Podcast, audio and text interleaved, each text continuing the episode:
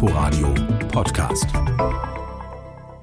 Hallo und herzlich willkommen zu Unterwegs. Im Studio begrüßt Sie Tina Witte. Es geht heute nach New York und zur Einstimmung starten wir mit einem kleinen akustischen Stadtrundgang von Georg Schwarte.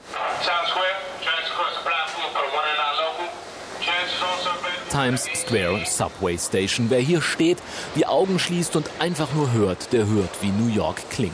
Laut. Es ist die am meisten genutzte U-Bahn-Station in ganz New York City. 63 Millionen Menschen steigen hier pro Jahr ein, aus oder um. Die Subway, sie riecht und klingt sehr speziell nach New York eben. Es ist die größte in den gesamten USA. 1,7 Milliarden Fahrgäste. 2,75 Dollar kostet das Ticket und wenn sie mal unpünktlich ist und jemand deswegen zu spät zum Job oder in die Schule kommt, die MTA, die Metropolitan Transport Authority, schickt sogar auf Wunsch Late Letters per Mail. Entschuldigung schreiben für den Lehrer oder den Chef und jetzt schnell die Treppe hoch.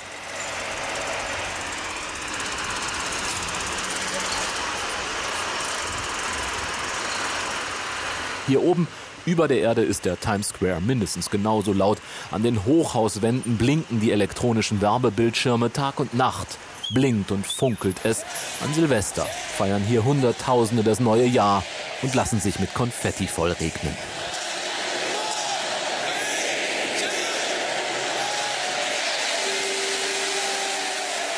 Und den Rest des Jahres tobt auf der Straße der Verkehr und, na klar, die Sirenen, sie klingen wie New York eben klingt.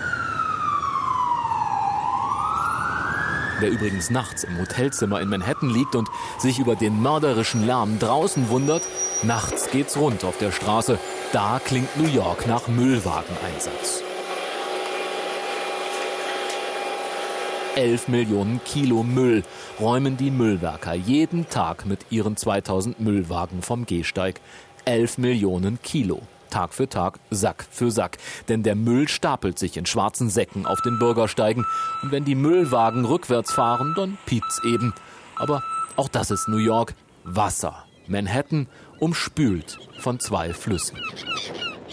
Einer davon ist der Hudson River am Westrand der Insel Manhattan und dort liegen auch die Hudson Yards, ein neuer glitzernder Stadtteil mit etlichen Wolkenkratzern. Das Herzstück ist eine runde Treppenskulptur The Vessel. Besucher können dort bei Wind und Wetter in die Höhe steigen und haben einen gigantischen Blick auf den Hudson. Antje Passenheim ist nach oben geklettert.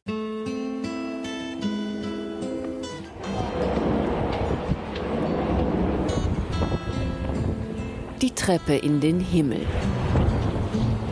2500 Stufen, auf und ab und auf und ab und dabei immer höher, Kreisförmig verläuft der Steg nach oben, gleitet wie auf einer Kupferkufe, ein ständig bewegtes Gebilde, das aussieht wie eine Bienenwabe.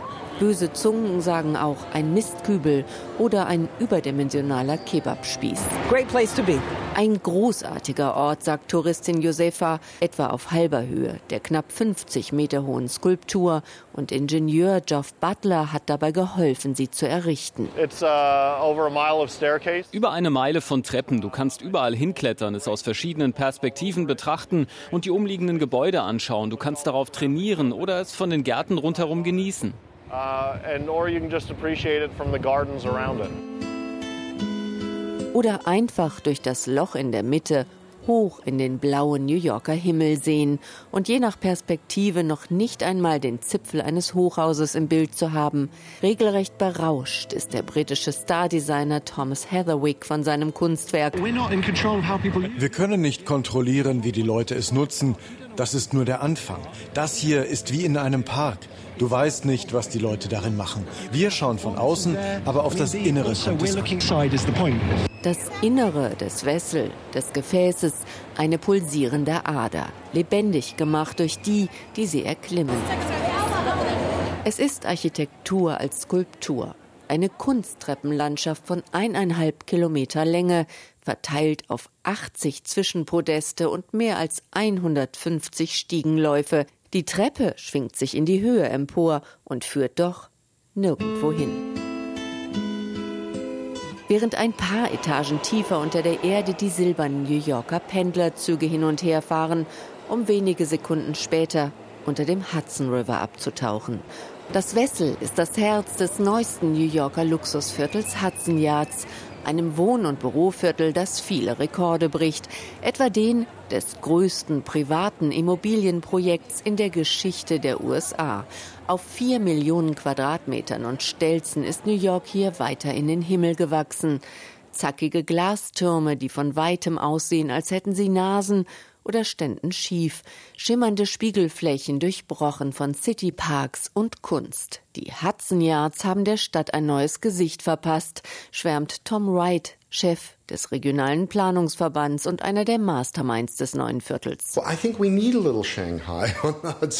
Ich glaube, wir brauchen ein wenig Shanghai am Hudson River. Wir wetteifern mit diesen Großstädten. Es gibt viele Weltreisende und auch denen müssen wir gerecht werden. Und den New Yorkern erst recht, den Reicheren zumindest, die Wohnungspreise ab 4 Millionen aufwärts zahlen können. Vielleicht für den Flussblick aus der 75. Etage. Wer es hier reinschafft, der braucht nicht mehr raus. Spielplatz für Millionäre kritisieren viele New Yorker das Retortenviertel, das umgerechnet rund 22 Milliarden Euro gekostet hat. Doch der Blickfang, das Wessel, soll auch die anziehen, die nicht so viel Geld haben. Das Viertel hier ist zwar ein Reichenviertel, aber das Wessel ist für die Gemeinschaft gebaut worden. Der Eintritt ist frei. Du kannst also jeden Tag herkommen und raufklettern, wenn du willst. Das denken nicht alle über die Treppe mit einem Preisschild von 200 Millionen Dollar. Architekturkritiker Justin Davidson etwa vom New York Magazine. Ich habe niemals den Sinn hinter diesem Ding gefunden. Einer aus dem Team der Initiatoren hat es mit dem Eiffelturm verglichen. Aber der Eiffelturm ist höher als alles um ihn herum und man hat darauf eine Aussicht. Diese Treppe ist niedriger als alles um sie herum. Vielen der Zehntausenden Menschen, die sie täglich besteigen, reichen diese Stufen trotzdem schon und immerhin gibt es notfalls auch einen Lift durch die Treppe in den Himmel. Auch kulinarisch kann man immer wieder Neues in New York entdecken. Und als deutscher Reisender und auch als Berliner kann man dort auf gut Bekanntes stoßen. Zum Beispiel auf den Cotti Berliner Döner Kebab. Peter Mücke hat ihn probiert. Wer in New York einen Döner essen will, der muss auch New Yorker Preise bezahlen. 14 Dollar nimmt Erkan Emre für seinen Cotti Berliner Döner Kebab. Nicht nur der Preis, auch die Beschreibung klingt nicht nach Fastfood. Gourmetscheiben von saftigem, am Spieß gebratenen Fleisch mit knackig frischem Gemüse, abgerundet mit hausgemachter Joghurt-Zitronensoße und Chili-Soße nach Harissa-Art steht auf der Karte. Aber wir sind ja auch im hippen Brooklyn und nicht am Cotti in Kreuzberg. Das ist ein Produkt, was für mich ein Stück Heimat ist. Ich habe es vermisst in New York.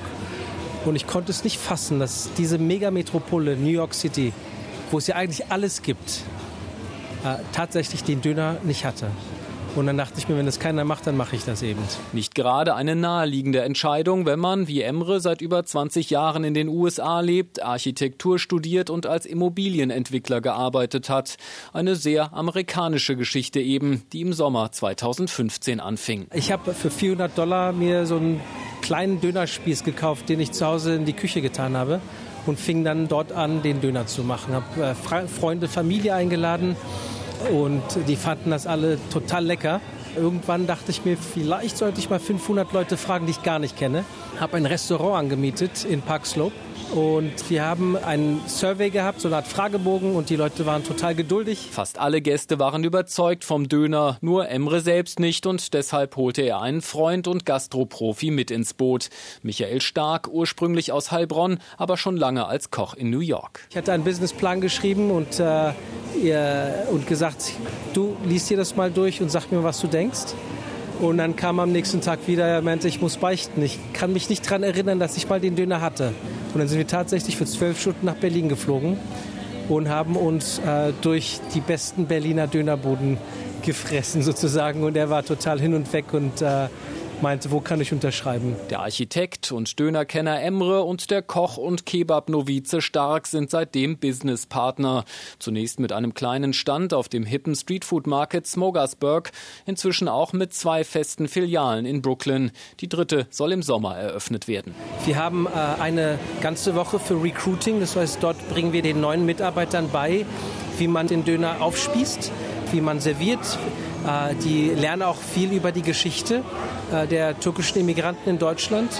Und das heißt, es ist alles ein Teil des Konzeptes für uns. Jetzt nicht nur ein Produkt zu verkaufen, sondern auch ein Teil der Geschichte irgendwie wiederzugeben, die ehrlich ist und authentisch ist. Mehr oder weniger jedenfalls, denn statt Kalbfleisch gibt es bei Cotti Döner in New York nur Biohühnchen. Dafür aber nicht nur im Pidebrot oder als Dürüm, hier Wrap genannt, sondern auch als Döner-Burger im Laugenbrötchen oder als Döner-Cone, ein Tortilla-Brot in Form einer Eiswaffel, die Idee von Emres Tochter. Die Kunden jedenfalls sind vom deutsch-türkisch-amerikanischen Essen begeistert. Eating uh, time. Ich kannte Döner schon, aber so wie die Jungs das hier machen, das ist schon einmalig. Ich bin hier mindestens einmal die Woche. Ich liebe das. Das Fleisch, das Gemüse, die Harissa-Soße, köstlich. Die Läden jedenfalls laufen. Emre hat seinen Architektenjob an den Nagel gehängt und macht nur noch in Döner. Sein Partner Stark hat noch einen anderen Job. Langfristig wollen die beiden aber ganz groß durchstarten. Man soll ja auch irgendwo einen Traum haben und unser Traum ist tatsächlich den Döner in ganz Amerika zu sehen. Etwas, womit sich die Leute auch identifizieren können. Und wir sind stark der Meinung, dass der Döner genauso wie die Pizza hier in New York einen Rang und Namen haben kann. Ähnlich beliebt ist auch das Black Forest. Das Schwarzwaldrestaurant gehört Tobias und Ayana Holler und dort gibt es echte badische Küche, Kuckucksuhren und deutsches Bier aus allen Regionen des Landes. Mit ihrer Schwarzwaldküche hat das deutsche Ehepaar eine Marktlücke in der Metropole New York entdeckt. Antje Passenheim hat das Restaurant besucht. Yeah. Yeah, feels very German and it feels very, also very Brooklyn. Very German, very Brooklyn. So fühlt es sich an, wenn der Schwarzwald in den Großstadtdschungel kommt, vor die Skyline von Manhattan. Uh, Black Forest ham? Black Forest verbinden die meisten Leute mit dem Schinken als erstes. No, I changed my mind. I want to get a uh, curry und als zweites mit der Torte. Manche wissen schon, dass es eine Gegend in Deutschland ist, aber viele auch ehrlich gesagt nicht. Die Gegend, aus der Ayana Holler kommt, ist südlich von Freiburg. Und eigentlich wollte sie die nicht verlassen. Ich hatte mir so eine Auszeit genommen von meinem damaligen Job und wollte eigentlich nur dieses Buch hier schreiben und dann wieder zurück nach fünf Monaten. Doch dann kommt ihr Tobias in die Quere. Ja, und dann, ähm, ja. Passiert es der Architekturprofessor und die Drehbuchschreiberin. Eine Schwarzwaldliebe in New York. Wir sind eigentlich fünf Kilometer voneinander entfernt aufgewachsen. Sie in Sulzburg, er in Pfaffenweiler. Doch kennengelernt haben sie sich erst in Brooklyn und sich gleich ihre Träume erfüllt. Zwei Ringe, zwei Kinder und ein Restaurant. Wir haben halt festgestellt, dass es eigentlich überhaupt keinen Schwarzwaldladen gibt in New York City. Und da haben wir gedacht, das kann ja irgendwie nicht sein. Der Wunsch, ein Restaurant äh, zu haben, hatte ich schon immer. An den Wänden Kuckucksuhren, moderne Porträts von Frauen in Trachten und viele Fotos. Wir haben so Bilder von hier vorne, wo das Schwarzwaldhaus so im Nebel steht oder ähm, die Staufner Burg haben wir da hängen. Lange Bierbänke, Gemeinschaftstische und ein hippes Ambiente im angesagten Viertel. Black Forest on the Blocks. Wo man so reingeht und dann den ganzen Tag da bleiben kann von mir aus und mit alten Freunden kommt und mit neuen Freunden geht. gemütlich, is that a German phrase? Gemütlich ist das deutsche Wort, an das viele New Yorker denken. In New York ist es so, dass ganz viele Leute eine enge Verbundenheit haben zu Deutschland, weil halt durch die deutschen Einwanderungswellen haben ganz viele Vorfahren, die aus Deutschland kommen zum Beispiel unser Gulasch sagen die immer ganz oft, habe ich schon gehört, ach, das Gulasch schmeckt wie das von meiner Oma. Flammkuchen, Schupfnudeln und deutsches Bier. Jeder Koch musste angelernt werden. Very German. Da hatten wir Hilfe von meiner Schwiegermama damals, weil ähm, die ist eine extrem gute Köchin. Und die Gäste mögen es. The menu looks very German. Very German, very Brooklyn eben. Was wir hier machen quasi ist wie so ein kleines Mini-Deutschland. Eines Tages geht Familie Holler vielleicht wieder zurück dorthin. Ein Stück Schwarzwald muss dann in Brooklyn bleiben. Unterwegs in New York. Sie können diese Sendung als Podcast in der ARD Audiothek abonnieren. Danke fürs Zuhören und bis nächste Woche. Am Mikrofon verabschiedet sich Tina Witte. Inforadio Podcast.